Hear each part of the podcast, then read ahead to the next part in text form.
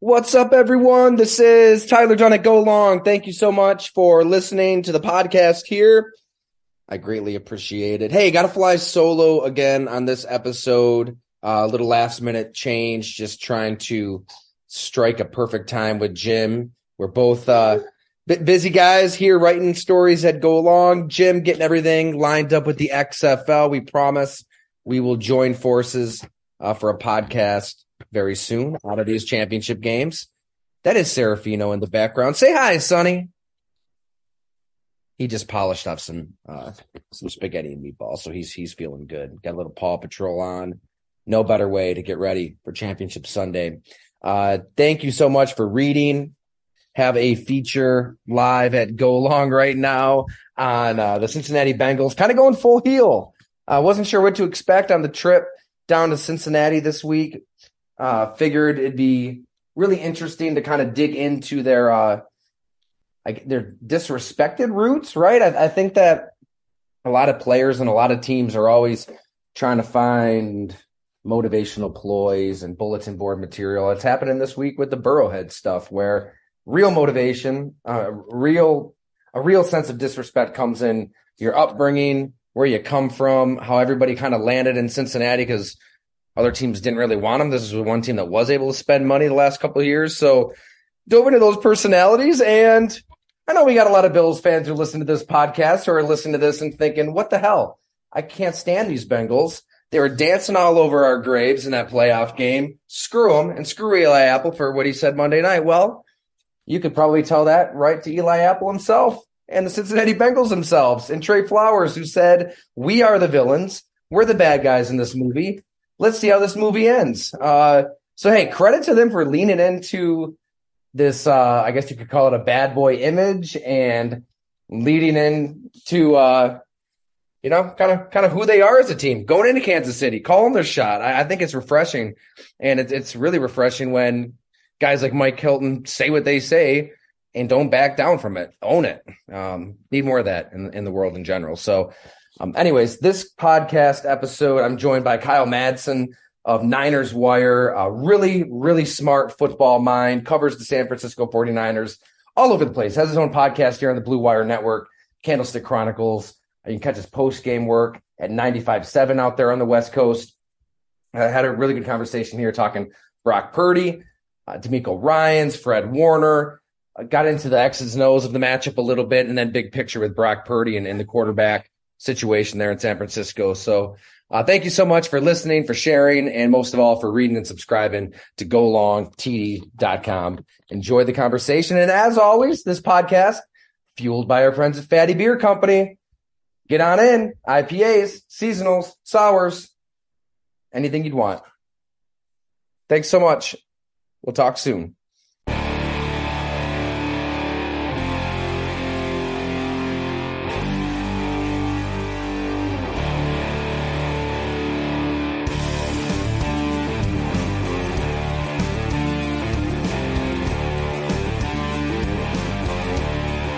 All right, I am joined by my good friend Kyle Madson of many, many, many places. I have it up here just so I don't forget, Kyle.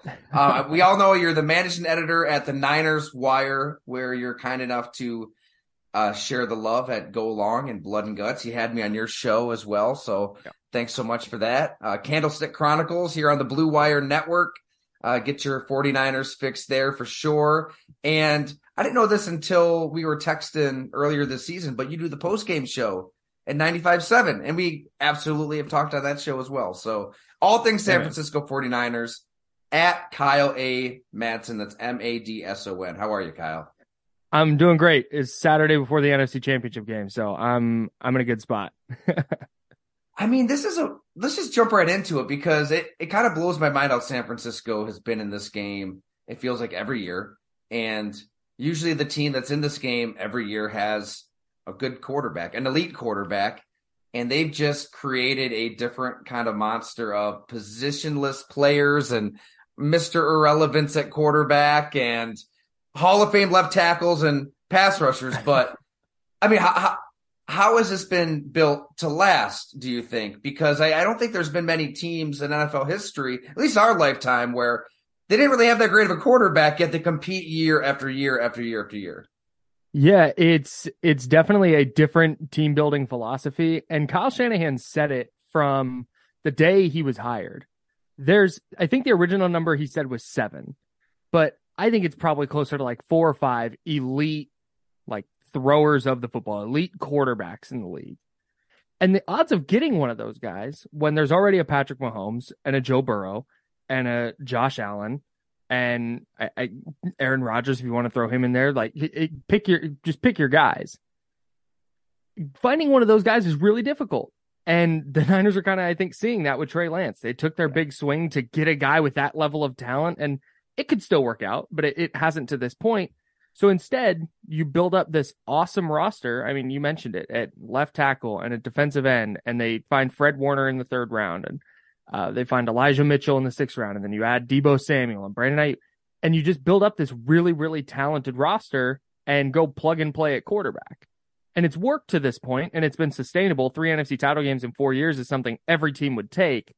My question, and it's one of my biggest questions going into Sunday, is can that work when you're facing an elite guy on the other side of the ball, a guy, a, a quarterback on the other side of the ball that mm-hmm. just going to make a play, no matter how good your defense is, which we saw in the Super Bowl against Patrick Mahomes. The Niners shut them down until he hits the deep ball to Tyreek on third and long, third and 15, I think it was, because that's just Patrick Mahomes being individually brilliant. And Brock Purdy, for as good as he's been, like if Sunday comes down to Brock Purdy making an individually brilliant play or Jalen Hurts making an individually brilliant play, it's like eh, you're probably betting on Jalen Hurts to do that. And I think that's the kind of wall the 49ers are have run into and, and may continue to run into. Also, if his name was just anything other than Brock Purdy, I feel like if he had a cool sounding name with like many syllables and like consonants in places they shouldn't be, and sure. you know, maybe maybe it'd be more exciting. But he, I mean, he hasn't turned it over, right? And and I mean, eight starts. We'll give him that Miami one too, and what three interceptions, no fumbles. Um, he's accurate over the middle of the field. He's pretty decisive. He knows where to go. I, am with you too. I, I think they win this game. I have a hard time seeing them beating Cincinnati or Kansas City just because they're they're going to be in that point that they were in against Kansas City the last time in the Super Bowl where Jimmy Garoppolo had to make that one throw to Emmanuel mm-hmm. Sanders and Kyle Shanahan drew it up. It was perfect. It was there. It was open, and Jimmy G was just was just a little off. And I feel that's why they took the big swing at Trey Lance. Is they they know we have to get this elite guy, and it mm-hmm. just hasn't worked out. Here they are again, anyways. God, I mean. T- is there anything about Brock Purdy that we don't know? Right? I mean, everybody's talking about him nonstop. What what should people know about Brock Purdy that they might not know? So there's this perception that the Niners have been more like pass heavy and they're like throwing the ball down the field more. And his ADOT is a little longer than than Jimmy Garoppolo's was, his average depth of target, and he throws it. Uh, oh, look at you dropping deeper. these acronyms that I have no uh, no no clue what ADOT was. I um, I, I when I when I do that on the radio when I say ADOT, it just like over because I mean my mom is casual NFL fan has no idea what I'm talking about when I say that. So um, no, so his his ADOT's a little longer. He, he he throws 20 plus yards down the field more often than Jimmy Garoppolo does. But the thing he does in their offense that's different because they live in the same areas of the field, him and Jimmy. It's middle of the field between the hashes. Uh, Purdy doesn't have the kind of arm where he's going to let it rip on that, you know, that deep out across the field. Like that's just not his strength. But he's very good at moving around in the pocket and creating windows that Jimmy Garoppolo was not good at creating. You mentioned the Super Bowl and the overthrow to Emmanuel Sanders. The play that really sticks out to me is after the Chiefs scored to make it a three point game. It's either that or tied it. I, I forget the exact score. But the Niners had a second down and they had George Kittle running one on one with Terrell Suggs in the middle of the field. And Terrell Suggs is great, but at that point of his career, he was not covering George Kittle and Garoppolo found him and he was going to be open for a huge gain and Chris Jones gets his arm up and knocks it down. And that's the kind of play where I think Purdy recognizes the pass rush, moves in the pocket a little bit and creates that window. That's what he's been very, very good at. And that's why he's not throwing as many interceptions as Jimmy was, despite throwing to the same areas of the field, because he knows how to manage the pocket and knows how to create space where, okay, Deebo's not open now, but if I slide this half step to my right, the throw will be there. And that's been, that's really been the big difference. And then some of the stuff we see creating out of structure, the George Kittle bobbling catch, like that was just all him and Purdy being, you know, on the same page and creating a play that, that wasn't supposed to be there. But, um, yeah, it's those, those little minor things that he just does a, a little bit better, different arm angles. Um, he's, you know, not going to be as talented as Jalen Hurts, but he very much, especially for a rookie, knows what he's doing. He played in big games in college too, mm-hmm. right? I mean, he's not going to really be, I mean, all struck and I guess he was a little nervous that first half of the Seattle game. It seemed like he got. Mm-hmm. I feel like he maybe got those jitters out, and he's a, a, packed stadium, people screaming at him. You know, the same fans that are are, are cheering for Michael Irvin's, you know, neck injury and right. throwing snowballs at Santa Claus. I feel like it's not really going to faze him, but that pass rush is different. I mean, you've got yeah. studs across the line, and and at some point he's going to be running for his life a little bit, and that everything you just described is really going to be put to the test in, in this matchup. I would think. Yeah, and I, I I almost I almost think like I've changed my mind on this throughout the week because you saw what Dallas did to the Niners offensive line. It was like, oh boy, it's going to be tough going against the Eagles defense, or I'm sorry, against the Cowboys defensive line. And now they go into Philly against an Eagles team with an even better defensive front. Like they have two defensive lines that would be the best defensive line on like 25 teams. Yeah. So they're just so, picking up Linval, Joseph, and Ndamukong Suh for the hell of it. Why not? Just yeah, Jordan Davis plays like here and there. Like, turn Jordan Davis into a rotational lineman. That's nuts. But totally forgot about their first row pick. Yeah. yeah, just yeah, 13th pick, just a monster physically. Like, yeah, you can play 20 snaps. No, um, so at first I was like, the Eagles are just going to cook. Like, it's going to be bad. The, the Niners might score 15 points. But then I got to talking to some people and I got to thinking about it. And I actually think it'll benefit the Niners that they played Dallas and Dallas ate the way they did on the defensive line. Because I think we're going to see an adjustment from Kyle Shanahan and and hmm. and the 49ers here. And I think it's been it was good for Brock to uh, be able to make some of the mistakes he made in those situations. He made a couple of really ill-advised throws, I thought, and and got got lucky that uh, they weren't intercepted. But I think for the most part, um, he managed it pretty well, and I expect him to do the same thing on on Sunday. But his poise has been great. But you mentioned that that Seattle game, like there were definitely some jitters. He wasn't he wasn't great to start that game, but he always catches it right. He always figures it out. There's been a couple times where he started a game slow, but he always through in-game adjustments and I think just through kind of getting his sea legs starts to figure it out and starts to play better. He never really spirals and has a truly awful game. So even if he starts slow in Philly, I, I have some confidence that that he'll get his feet and, and wind up playing okay. So you're telling me that he can sling it as opposed to maybe the quarterback before him?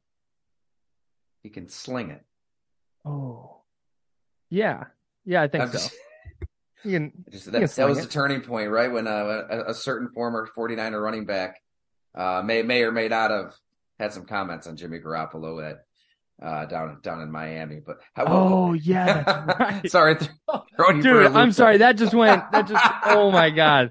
I totally I mean, forgot about that. I, I, I kind of forgot about it too.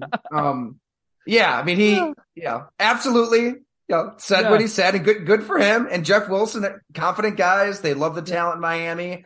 They were getting uh, pretty juiced up for that matchup. And I, you know, part of me does get it. So he's got a lot of friends on on the 49er team and yeah, a lot of ties there. But uh, the back the backtrack, and I, I just have a lot of respect for like a Mike Hilton, right? Burrowhead. We're going to Burrowhead, and then he didn't yeah. back down. He's doubling down. He's tripling down. I said what I said. Uh, but hey, it's okay, Raheem. Understand I don't think he was wrong. You know, I'm not really the biggest Jimmy Garoppolo fan. I mean, he's he's got his limitations. Mm-hmm. Everybody sees it. The 49ers saw it. That's why they traded what three first round picks to try to get uh, yeah. a special dude in Trey Lance. Uh, but I think since that game, that this team has just been unstoppable. I mean, and there's no disputing their talent. What I guess what jumps to you most just on the overall talent? Is there a player we're not talking enough about? Is there a a, back, a receiver, even somebody on the defensive side of the ball that I mean, we've all been talking about this game and this matchup a, a million times over, but who who's a player in this talented bunch that maybe we should be talking about more? I feel like so Fred Warner gets talked about a lot, but I don't know if it's enough.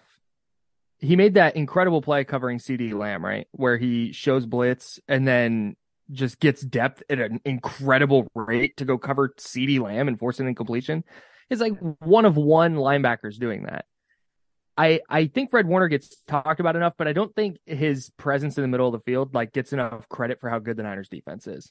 Like being able to control that area of the field and just take that away from modern offenses that want to live there in that Kyle Shanahan kind of mold. Being able to take that away is part of what makes like Nick Bosa is great, but the rest of their defensive line, it's part of what makes the rest of that group so productive and so game altering is because that quick throw just isn't there. And now you saw yeah. just Miami specifically, you saw Tua have to come off easy throws that he had been making all season.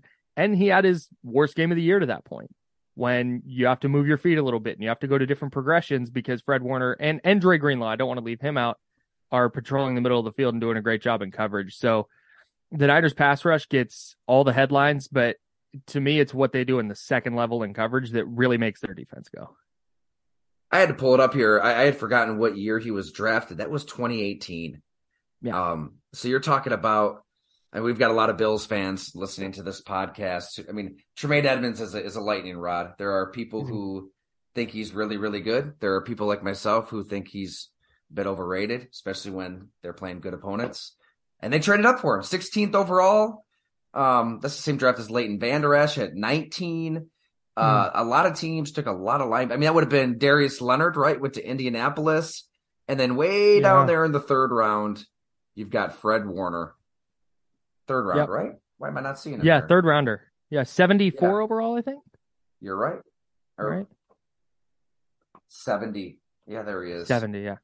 Yeah, he wow. so it was fat. So when they drafted him, I was actually working on Titans Wire, and um, that's where I got my start with the with the NFL Wire Network.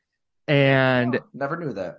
I thought, I thought that the Titans needed Fred Warner. I think that year they wound up drafting Jayon Brown. I think, but I was like, I was a huge Fred Warner guy, and wrote about him a ton for for the Titans, and the Titans should draft him. and then the Niners get him. Was like, oh great, this is awesome because I grew up a Niners fan. Um, so he's been he's been unbelievable. I think it's fascinating though, and you you talk about this in in your book with with tight ends and the evolution of that position. Fred Warner, because the the gold standard for for Niners defenses for a while, or at least recently, was that 2011 2012 group. Yeah. I think Fred Warner, if you pick him up and drop him in 2011, he's probably playing strong safety.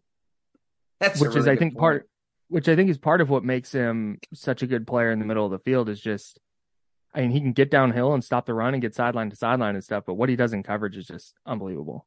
And I think Dre Greenlaw is kind of the same way. Two guys that would have been safeties 10 years ago. My God. And I, you know, you look at Tremaine Edmunds, tall, strong, big, mm. muscular, can run, can, I mean, it seems like he's got everything. I, I, I tend to think you can get a really good, I mean, Fred Warner would be the extreme, but you can really get a stud middle linebacker, inside linebacker in the third and fourth round, can't you? I, I don't know if you got to mm-hmm. somehow look for specific traits. Like I wonder what they really saw in Fred Warner that nobody else saw, and it's kind of crazy that this this is the same front office the year before they took Reuben Foster, you know, right, an epic bust. Yeah. So they yeah. they they missed on certain traits in him, and then they they nail this one a year later. Well, Reuben Foster, to put it lightly, was a knucklehead.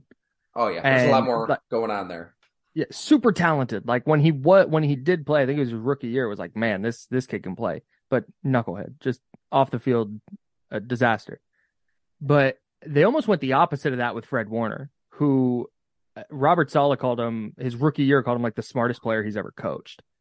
And Fred, as a rookie middle linebacker in a four-three defense, is wearing the green dot, and I think just out out the gate, just where he was cerebrally was just so far and away uh, above everybody else on their defense. And you see that now. Like he just sees things before they happen that I think allow him to be a really good player.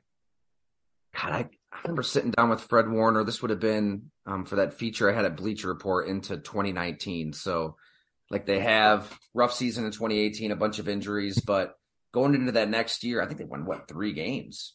Fred Warner's rookie four in 2018. Four. Yeah. yeah.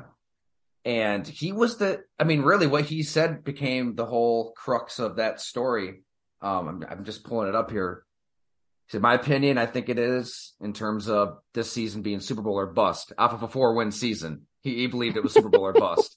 If you're content with just winning the division, that's great. But the goal is that Lombardi, people around this building have been talking about it. The quest for six. Uh, he, I mean, I, I was blown away by how confident he was, how bold he was. He, you know, you could tell every, mm-hmm. everything he said he meant. It was deliberate, decisive, and this is a you know linebacker going into his second season, um, and he's only gotten better. So you're right. I mean, he really is a, a legit star, perennial All Pro that doesn't really get the credit he probably deserves. And, and now he's done it with two different coordinators and he kind of does the work of two players out there. So he, he's going to be huge, right, against Jalen Hurts. So, yep. kind of bring it back to the matchup. They're doing the RPO stuff.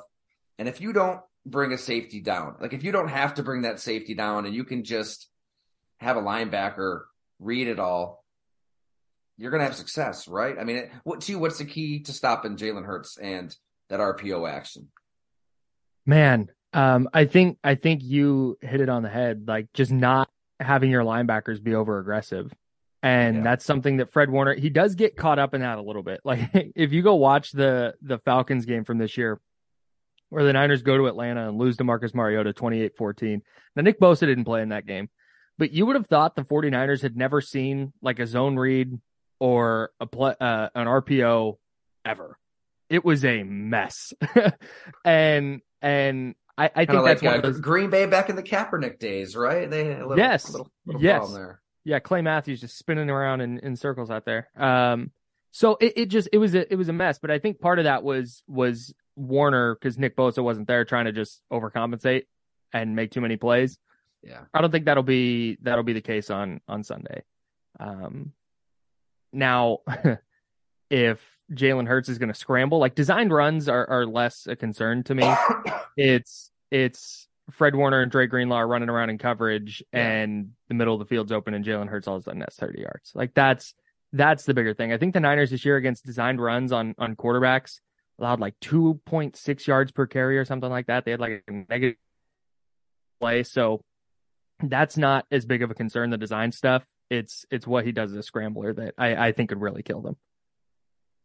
We gotta go. But if you can, hit us with a prediction real quick. So I've been picking the Eagles all week just because wow. the the two th- the two things are good. I try and do, I try not to be biased. Uh, the two I things like are good at the interior of their defensive line is great, best in the league. The Niners interior, their offensive line, not very good. It's it's not a strong suit. And then the Niners haven't been they've been secretly pretty bad at defending deep balls this year. Uh, and that's hmm. something that Jalen Hurts really thrives at with AJ Brown and DeVonta Smith. And those two things, it's like, man, that could wreck the Niners offense with the Eagles defensive line.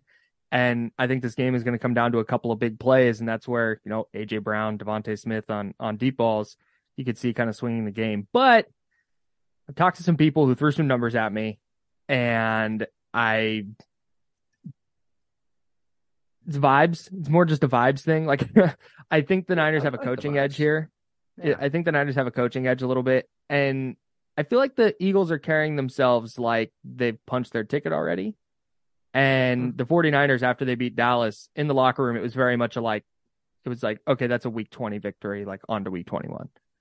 Yeah. So I'm going to, I'm going to reverse course here. I've been taking the Eagles all week, but I think the Niners win a close one, like 23 20. I did the same exact thing here.